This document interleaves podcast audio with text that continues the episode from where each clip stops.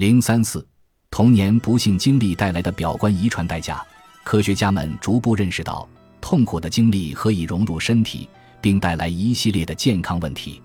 研究人们过往痛苦的经历，以及由此产生的思维模式、行为及生物特征，能够为情感平衡奠定新的基础，也能够塑造健康的新思维。研究表明，遭遇童年不幸经历的人患有多种疾病的比例更高。寻求帮助克服这些早期创伤，对于建立健康行为和重新获得高质量的生活极其重要。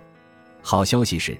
尽管这些儿童时期经历的困境可能在早期影响了基因行为，但却并非终身影响，它们是可逆的。以抗癌生活的核心内容为基础，辅以有针对性的心理学治疗，能够治愈创伤，让我们真正获得自由，取得实效。人类表观基因组计划。2003年人类基因组计划行将完成之际，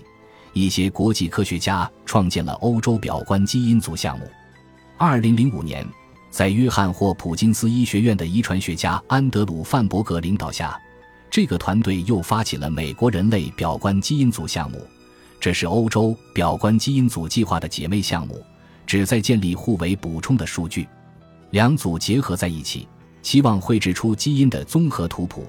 因为这也与表观遗传学的活动和标记有关，却又不在任何方面改变固有的 DNA 序列。曾与我共事于 MD 安德森癌症中心的医学博士让·皮埃尔·伊萨，现供职于天普大学，也是美国人类表观基因组项目的发起人之一。他曾说，癌症、动脉硬化、阿尔茨海默病，这些获得性疾病很有可能与环境因素有关。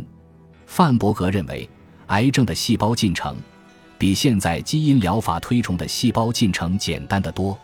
他相信，有了这类数据库，我们就几乎能够确定恶变前的状态，并且可以通过改变生活方式对其施以积极影响。这就意味着，我们能够在癌症发病前就阻止它的发生。方法很简单，就是改变我们的日常生活方式。